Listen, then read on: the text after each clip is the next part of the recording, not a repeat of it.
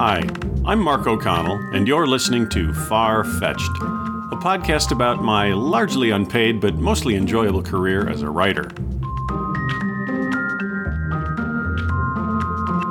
Now, in the last couple of episodes of Far Fetched, I've been reading from the Star Trek The Next Generation Writer's Director's Guide.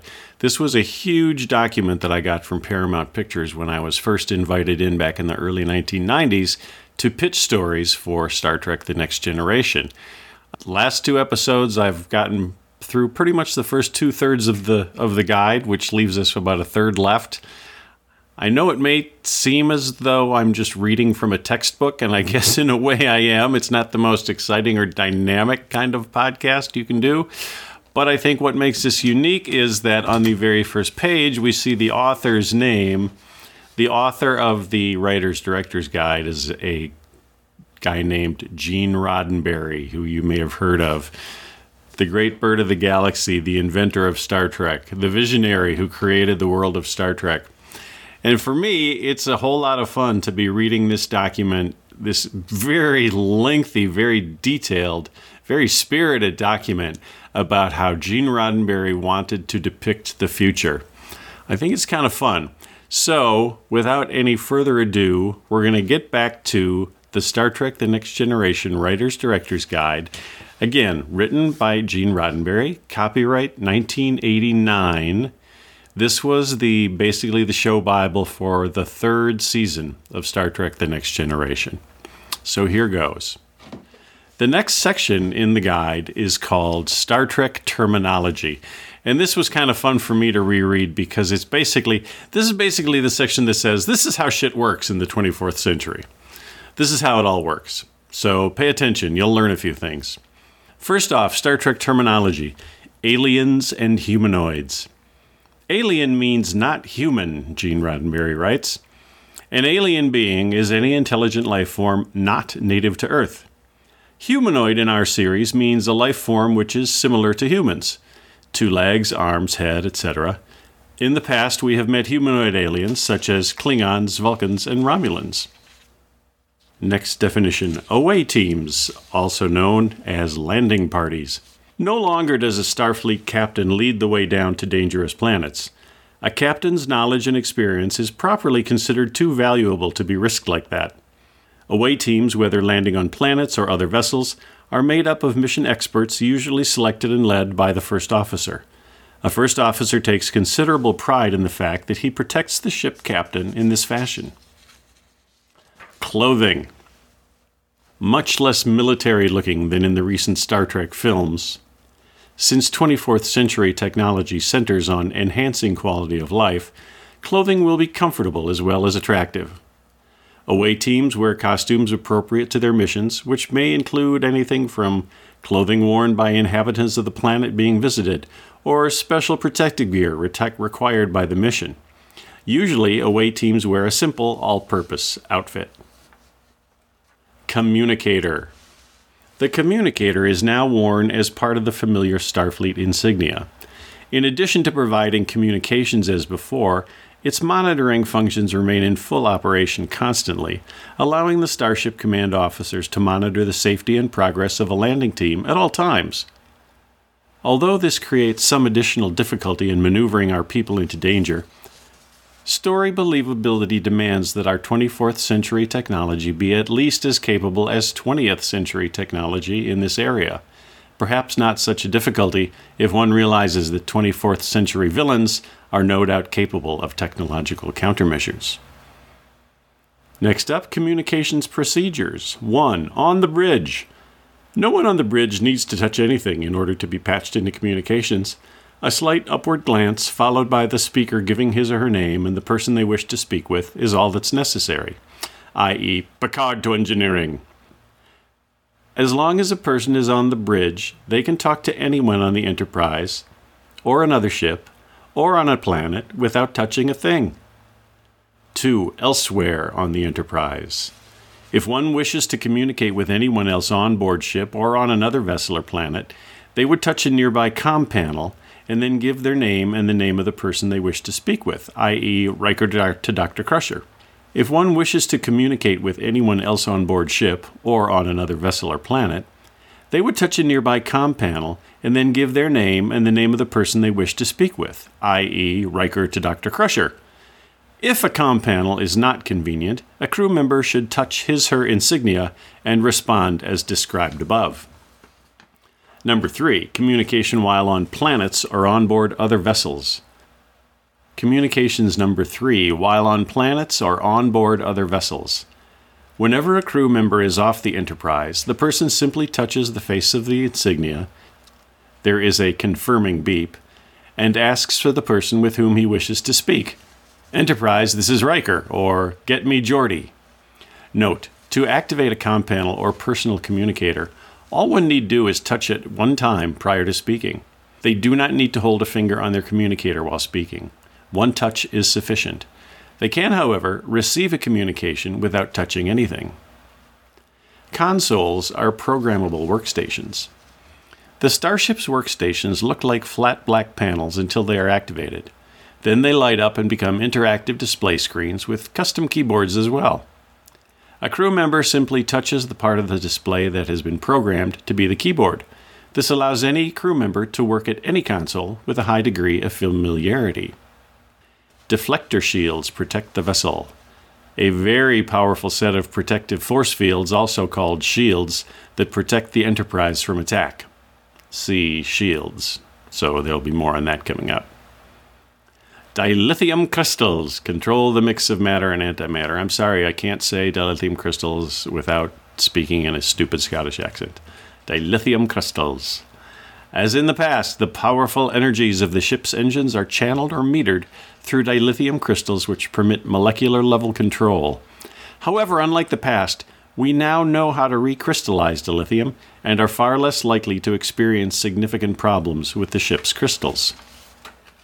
Earth in the 24th century is a paradise.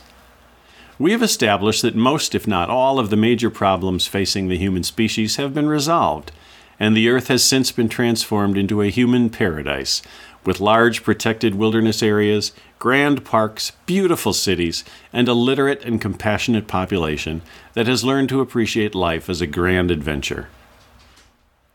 The Federation is an alliance of many planets. The Federation is not a human only alliance. Many worlds, human and otherwise, have joined together to form a federation of mutual benefits and services. Starfleet vessels serve all the worlds of the Federation, not simply Earth. By the time of the 24th century, there are as many alien worlds in the Federation as humanoid ones. Quite recently, for example, Klingons joined the Federation, and we have begun to see Klingon officers such as Worf in Starfleet. The Ferengi.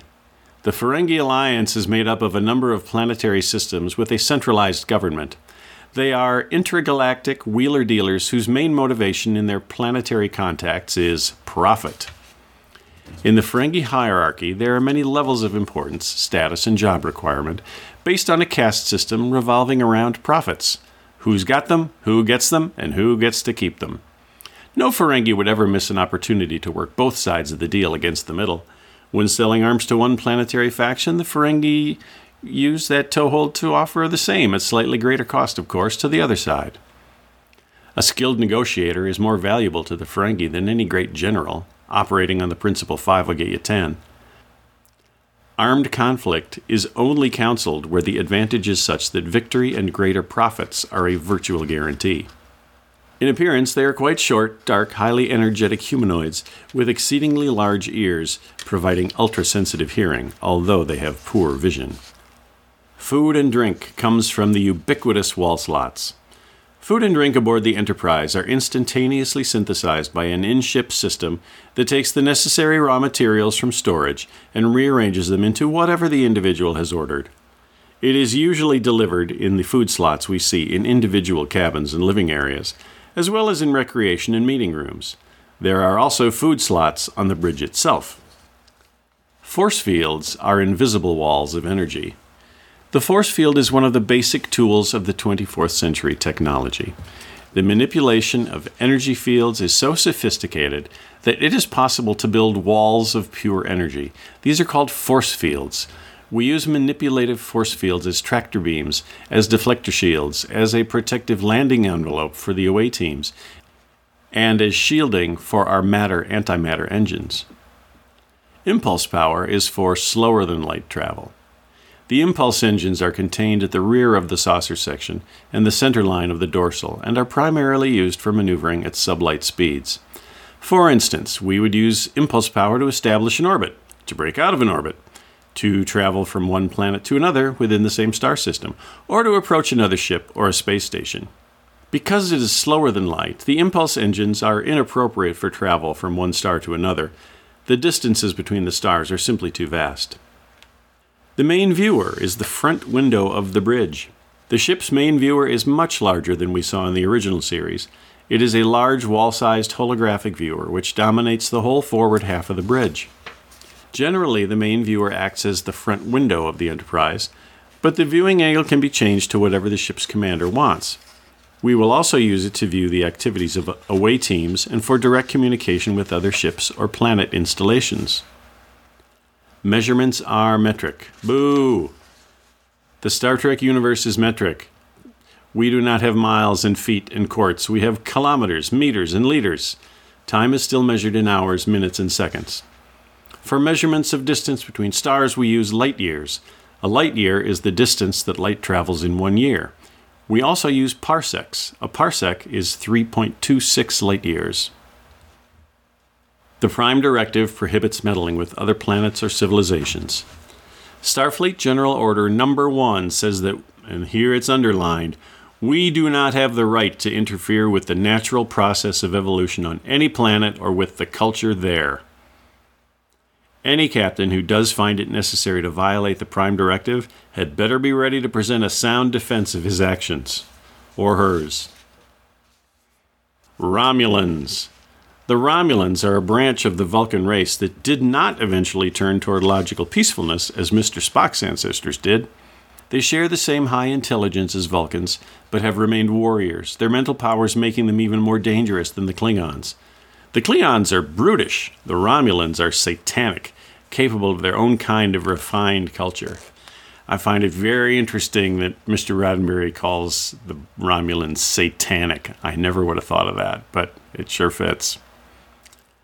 The saucer section is detachable from the battle section. The saucer part of the Enterprise contains the main cargo bay, residential decks, and the main bridge. While it has its own impulse engines, it does not have warp drive capability. The battle section contains the engineering section, secondary cargo bays, and the two nacelles containing the warp drive engines. The battle section has impulse engines as well as warp drive capability. It also has its own battle bridge, to which the ship's command officers evacuate in time of battle. The saucer section is then detached, and the battle section is ready for action. Sensors allow us to scan ships and planets. The Starship Enterprise is equipped with state of the art scanning and detection devices. Rather than go into vast detail about how these work, we refer to them generally as sensors. We can scan a planet or a ship for life form readings or almost anything else we're looking for. The computer or the science officer may remark that sensors report or sensors detect, etc. Sensors emanate from the sensor strips around the ship's perimeter. Shields protect the Enterprise. Although we are primarily a non military mission, the Enterprise may occasionally find itself in military situations. To that end, we have considerable defensive power on the ship, including a very powerful set of protective force fields called deflectors and shields. These can be imagined as a great invisible bubble of energy. The Enterprise is able to put up several concentric shields or bubbles at a time. Whenever the vessel takes a direct hit, the outermost shield loses some of its power i.e., the shield is damaged or disabled. Captain, two of our shields are down. When the last shield is gone, the ship is totally vulnerable. I have to say, just rereading this before I started recording, this section of the guide was the biggest surprise to me. I, I never knew, or maybe, well, I must have known way back then when I was pitching to Next Generation because you're supposed to know all this stuff. So I either knew and forgot, or I, or I never knew that the Enterprise put up concentric bubbles around itself, and enemies would have to work their way through several levels of, of, of deflector shields to get at the ship. I did not know this, and I think that's very a very cool visual. I also think it's weird though that, to my recollection, the shields were never actually depicted that way in any episode of Next Generation. If anybody knows different, please let me know. But I think it's kind of weird that they this is mentioned in the guide, and I don't think it ever ever came up in any of the shows. Anyway, to continue, shields are raised with any of several commands shields up, or even simply shields. Conversely, shields off, or shields down. Under normal conditions, we will always have navigational shields operative. These are deflector shields which sweep out far ahead of the vessel's path through space, deflecting from the ship's course anything from stray hydrogen atoms, which could cause considerable damage at warp speeds, to full size meteorites and asteroids and other space debris. These shields are all automatically controlled by the ship's computer. Whenever the power of the shield is increased, there is a commensurate loss in ship's power. Maximum shielding can be maintained only for a limited time. Shuttlecraft are also available. A shuttlecraft is a small, limited purpose spacecraft generally used when the transporter beam is inappropriate or unavailable. It can carry up to 10 people from the Enterprise down to the surface of a planet and back again. The shuttlecraft are docked in one of two shuttlecraft hangars of the ship.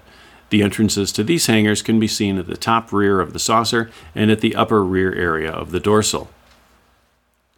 Star bases. Because the total area of Earth explored space is so vast, Starfleet has established a network of star bases throughout the explored part of the galaxy to monitor and direct the operations of its starships. Star bases exist as needed. Some are on planets, others are deep space stations. Starships like the Enterprise will often rendezvous with the nearest starbase to pick up or discharge personnel. Starfleet. The Enterprise is a Starfleet vessel. It operates under the aegis of the United Federation of Planets. Starfleet is not primarily a military organization. Although the duties of the Enterprise may include some military responsibilities, the primary purpose of the Enterprise, as with all Starfleet vessels, is to expand the body of human knowledge. In practice, this means that our armaments and militarism have been de emphasized over the previous series and very much de emphasized over the movies. We will not see saluting. We may hear the word sir, but it is extended as the same kind of courtesy used by junior and senior officers on civilian airlines. It is traditional, however, to use ship's ranks on the bridge, an acknowledgement of the naval heritage of Starfleet. Subspace radio channels allow faster than light communications. Ordinary radio waves travel at the speed of light. This is too slow for our purposes. At light speed, messages between a ship and a starbase would take years.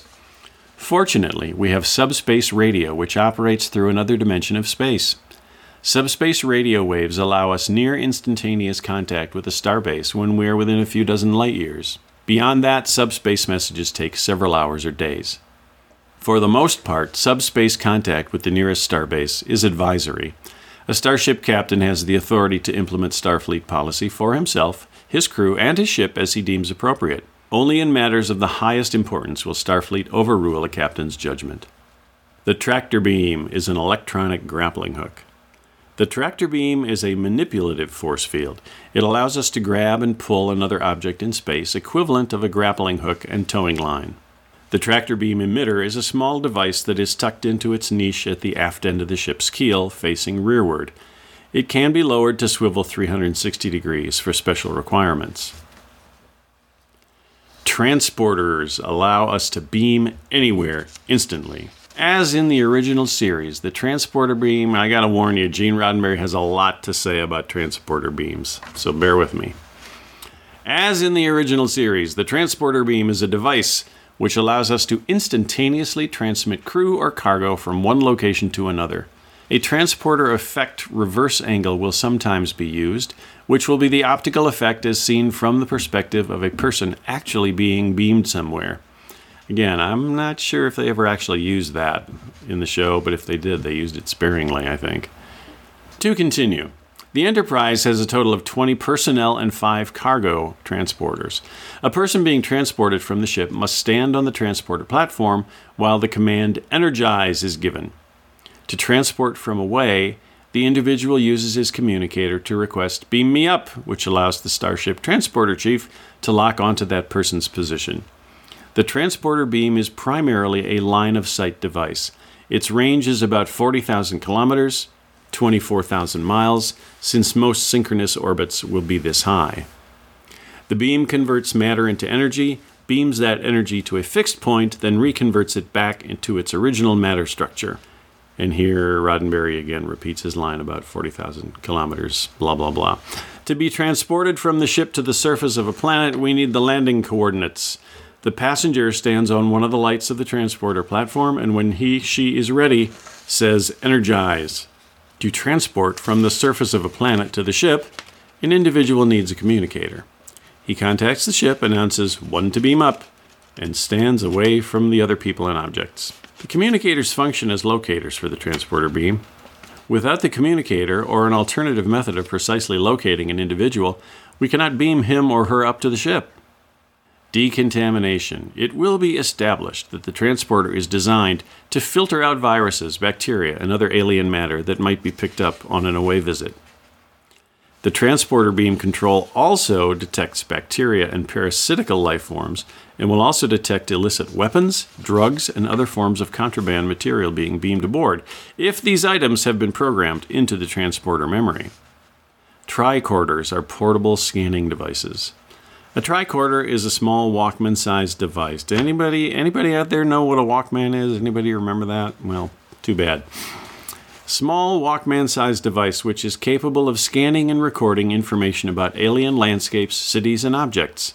A tricorder is part of the standard equipment for all away team missions.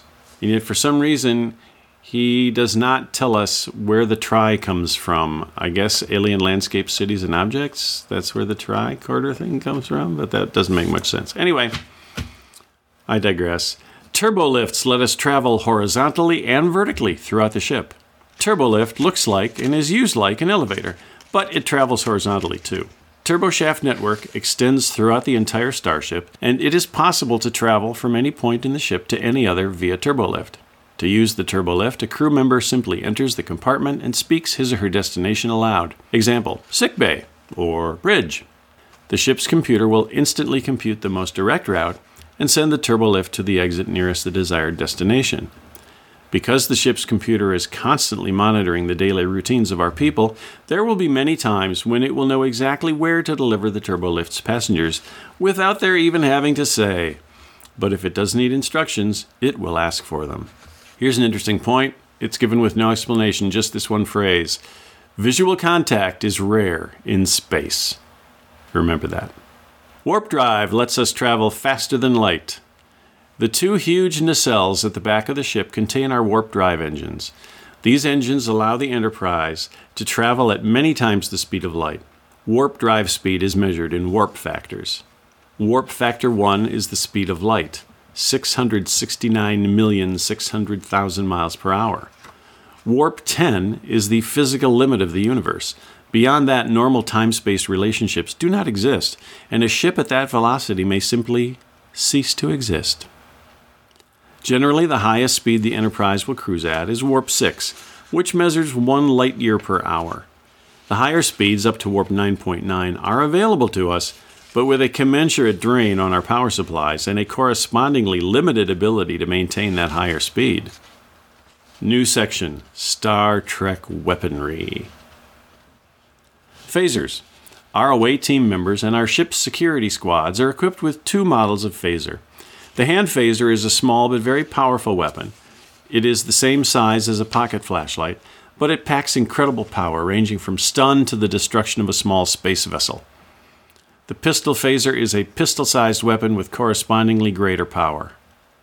The phaser beam is a high intensity beam of phased coherent light.